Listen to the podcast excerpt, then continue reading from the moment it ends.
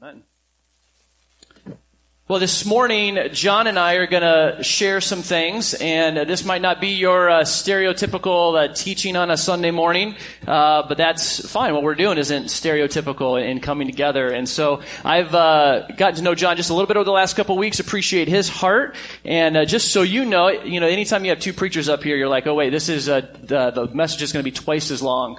Um, don't worry, it's not. Uh, we've worked some things out, but uh, we might interrupt each other uh, on occasion as well. So Jon's going to start off uh, by sharing. Yeah, I just want to start by saying that I, I really am so excited to be here. Um, I, I was just telling Dave this.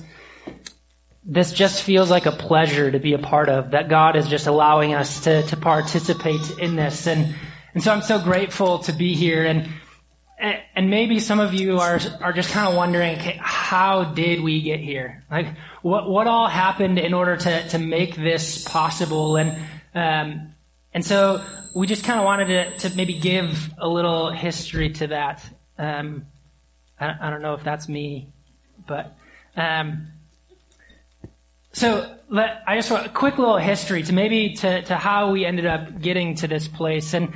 And, and I think for, for Bethel, it kind of starts before I got here. Um, Bethel has trying to, they, they went through this thing called the Church Renewal Lab, which was trying to help them figure out what's really their vision, what's their goal, what do they want to do, and and it's not that they didn't have a goal. I think it just kind of helped them center on that and, and focus on something. And and so one of the things they took away from that is is we want to be a, a community that that gets beyond ourselves, a community that is missional, a community that is seeking to share the gospel message everywhere we go. And so they end up landing on this vision statement that we are uh, a community rooted in the love and the acceptance of Jesus Christ. Because we first can't do anything unless we receive what, what God has given us first. But as we are then receiving that, we're ignited by the Holy Spirit to be growing in and sharing our faith with Zeeland and beyond.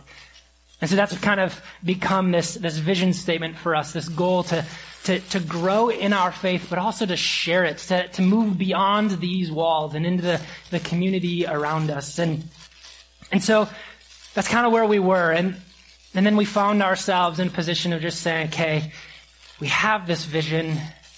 We just feel like we need some help getting there. We just need some help to, to carry this out a little bit further, to, to help us and energize us and encourage us to, to continue in through this vision. And so, as a council, we, we started to, to pray and, and think about what, what are our options? What are the things that we could do in order to, to really move forward, to help us get beyond our own walls, to help us and, and encourage us and energize us. And and so what we, we, we ended up landing on is this decision to actually reach out to some of the other local churches and just say, hey, do you have a family, maybe a family or two that, that could come and join Bethel for a year just to, just to encourage us and energize us, just to, to help us live into this vision. And we're kind of thinking about it as like, hey, can you send somebody who would come and be a missionary in Zeeland with us? And, and so we started thinking about that and praying about that, and we, we began to have some of those conversations. And, and then one day, Dave reached out to me, and he just said, Hey, uh, I, I just have heard your name a little bit, and I want to get to know you. Uh, and so he invited me to coffee, and so we went and we just chatted and got to know each other a little bit. And and at that conversation, he mentioned that restoration's time at the bridge was coming to an end, that, that your lease was running up. And, and so he just asked me, he said, Hey, if you, Bethel, ha- know of anything, know of any places where we could go, if you want to just let me know, that'd be great. Well, I didn't really think too much of it, but I shared that with some of our leaders. And after thinking about that a little bit, some of them said, Well, what about here? What, could we open this space up to just invite them to come be in here? And, and as we talked about that a little bit more, we said, you know, if we're going to do that, we don't want it to just be like Bethel meeting at nine and restoration at 11, but how can we really bring these two together? How can we, can, how can we merge them? I mean, we all worship the same God. We're all here for the same thing. Why can't we just come together in this? And so one of our leadership said, hey, we, we've been praying for a family or two. Maybe God is placing a whole church in our laps, right? Um, one of those things, sometimes be careful what you pray for. God might give you more than you want. And, uh, and so I think that's, that's kind of where, where we were at and just thinking about things. And, and so then I called Dave up and said, Hey, Dave, I just want to run this past you. What, what do you think about this? And I'll kind of let you share then from your side. So Jon called me up, and I was actually just by Herman Miller down here on Main Avenue when I picked up the phone and we were talking, and um, I was on my way to Hudsonville and uh, to get actually my wife's birthday present, and he shared with me what leadership here at Bethel had, was thinking, and I was quiet, and it took me a while. I was like, whoa, whoa, what? This is this is different. This is not what I was expecting. I, I, expected just to have coffee with him, get to know him, and then just say, hey, if you know of anything, you know, let us know. And uh, it was a wonderful time together. And then all of a sudden, this phone call. And I was blown away by two things. Um, hu- the humility of Jon and the leadership here at Bethel. To say, here, here it is. Here's, here's what we're sensing. But then also a shared passion and a shared desire to see the kingdom of God expand here in West Michigan. And that just blew me away.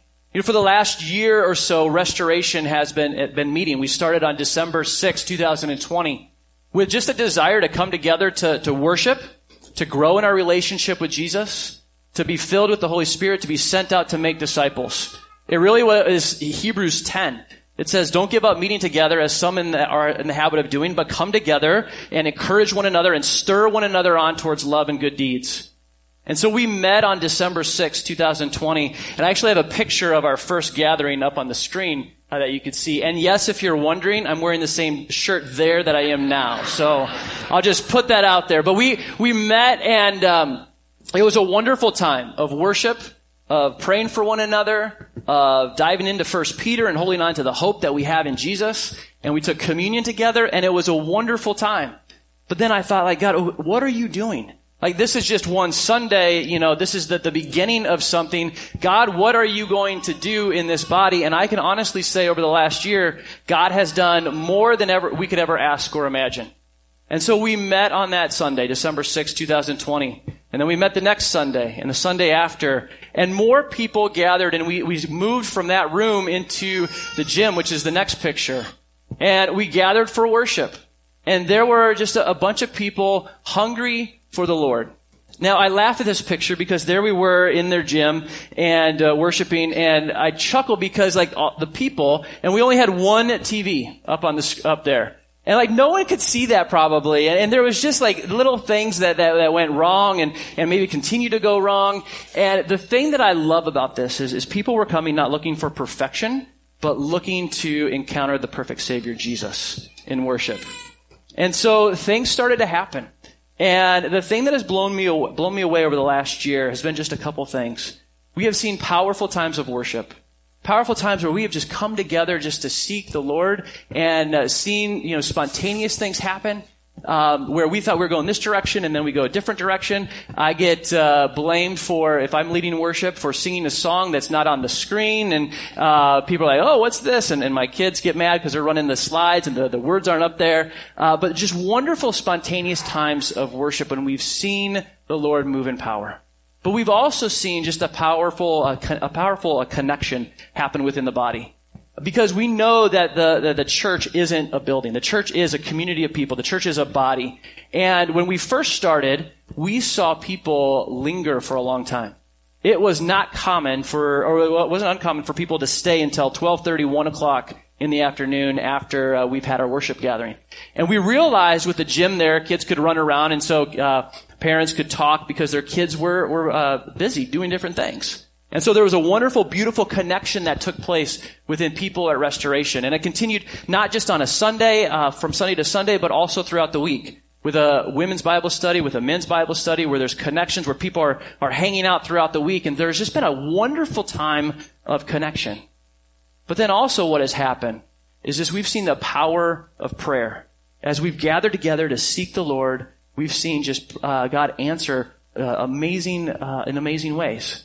One of my, my favorite picture is uh, this one up on the screen, actually. Um, yeah, this one, where we just gathered together around some people and just prayed and prayed as we sent them off. And because to me, that is a beautiful description of who we are uh, as Restoration Church. Believe that God can move. Believe that God wants to, to move in power. Believe that we can expect God to not only just hear, but move on our behalf. And so it's been a tremendous year.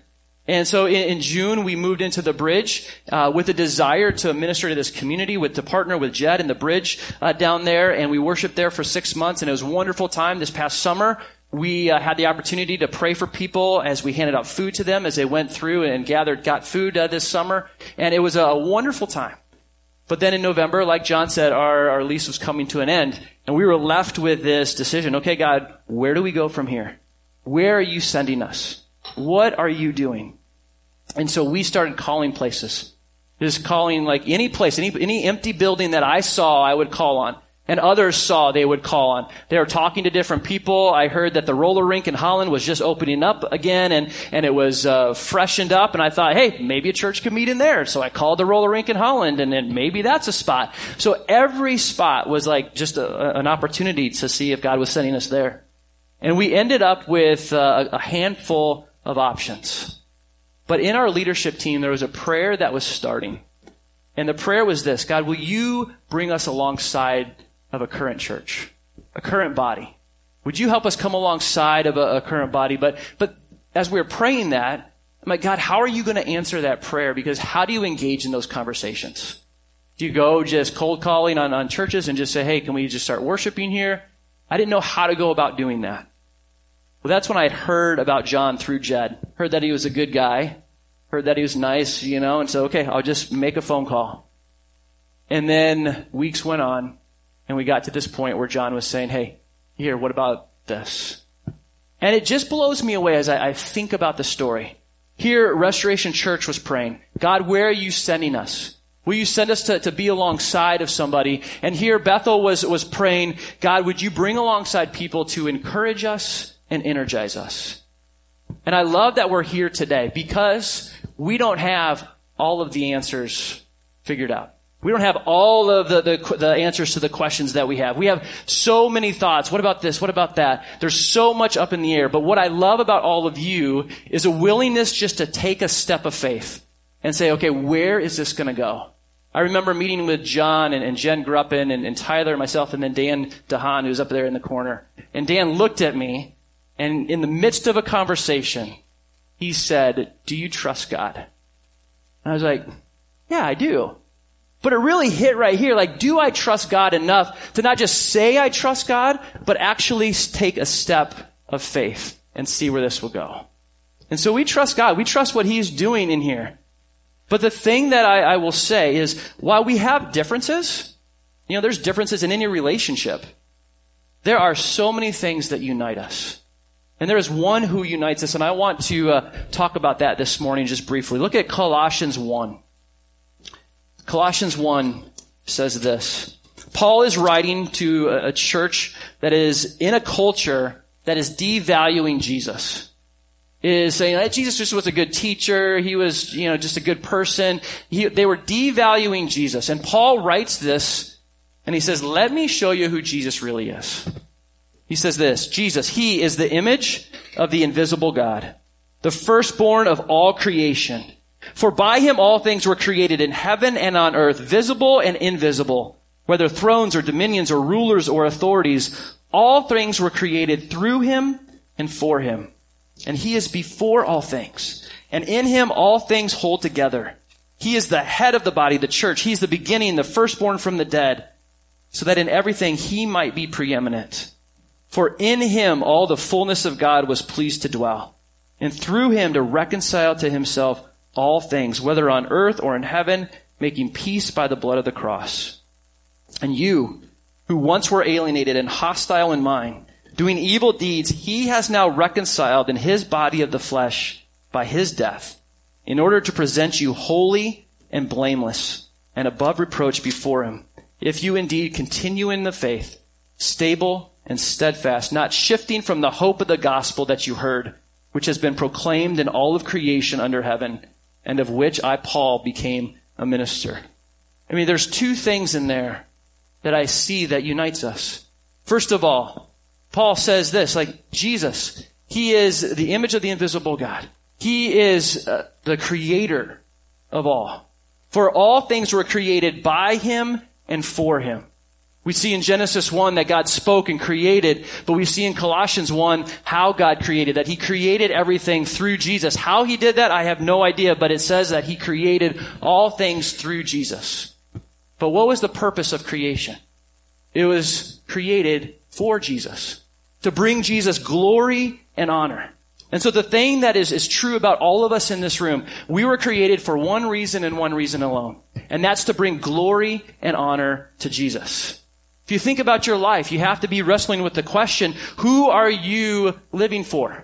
Whose glory are you living for? In this world that is saturated with self, we are invited to actually live a different way, to live for the glory of Jesus. And in that find so much life. And why are we invited to live for His glory? It's because of all that we've received. Colossians 1 makes it clear that without Christ, we were um, alienated we were enemies of God. In Ephesians 2, it says that we were children of wrath, hostile towards God. But God, who is rich in mercy, sent his son Jesus for you and I. And he rescued us out of that and brought us into relationship with himself. And it's only through our faith in Jesus Christ that we are restored into relationship with God. And I love that picture is because without Jesus, we are lost and hopeless. But with Jesus, we have more than just forgiveness. We have new life. We have restoration with the Father. We are, we can walk in relationship with the Father the way that we were created. And so Restoration Church and Bethel Church, as I look at all of you, I know that is your passion and your desire to live completely for the glory of Jesus. Why? Because you have been rescued by the blood of Jesus. And so I can stand up here today and boldly say that all of us in this room, we can look at Jesus and say, you know what? It's only in Him that we have comfort in this life and in the next. Because our hope is firmly in Him. And I love that because that is what unites us. Jesus is what unites us. Sure, there's other differences, but Jesus unites us. And I know we're also united in the mission that Jesus has for us. We're here for the glory of God. We're here so that, that it's not about Bethel Church. It's not about Restoration Church. Uh, one of the things that we've tried to emphasize throughout this whole process is this is for the kingdom of God. How, how can we see the kingdom of God grow and expand? How can we see more people come and bow before Him and just proclaim Him as Lord and Savior? And so the, the idea here is that we don't just take it in, but that we then take it in and then go out, that we move out into this place. You've probably heard this passage a thousand times. Uh, it's Matthew 28, the Great Commission. But this is what, what Jesus says to us. He says that, he says, all authority in heaven and on earth has been given to me. Jesus is the one who has all authority. All of it belongs to him. All of this world was created through him and is for him. And so he has all authority. He ends that by then saying, and surely I am with you always to the end of the age. And so we go going with Jesus, the one who has all authority, the one who is with us to the end of the age. But what do we go to do? We go, therefore go and make disciples of all nations, baptizing them in the name of the Father and the Son and the Holy Spirit, and teaching them to obey everything that I have commanded you. This week, I, uh, I was having a discipleship conversation with Nicole and and we had a we had a great conversation about the, the difference between light that is absorbed and light that is reflected. Right, that as we are in this space, my hope is that, that God, who is the light of the world, right, that He shines on us and that we feel the warmth of that just sinking into our bodies, that we, in our hearts, that we just, we know that He is there with us, right? He is warming us from the inside with all of His grace and compassion. But I hope that we're not just absorbing it. The gospel story for me does not end at absorbing it. One of the ways that I, I sometimes think about the gospel is sin, salvation, service. Right? That it does not end at salvation. Right? That, that we are all sinners broken who, who fail to live up to the standard that God has for us. We fail in our thoughts, our words, and our deeds. We fail on a daily, on an hourly, probably on a minute basis. We are always failing before God. And and really that the punishment that we deserve is death. That the wages of our sin is death. But, but Christ, in all of his love for us, he humbled himself. He came down to earth. He, he became one of us and then he, he even went to the cross on our behalf.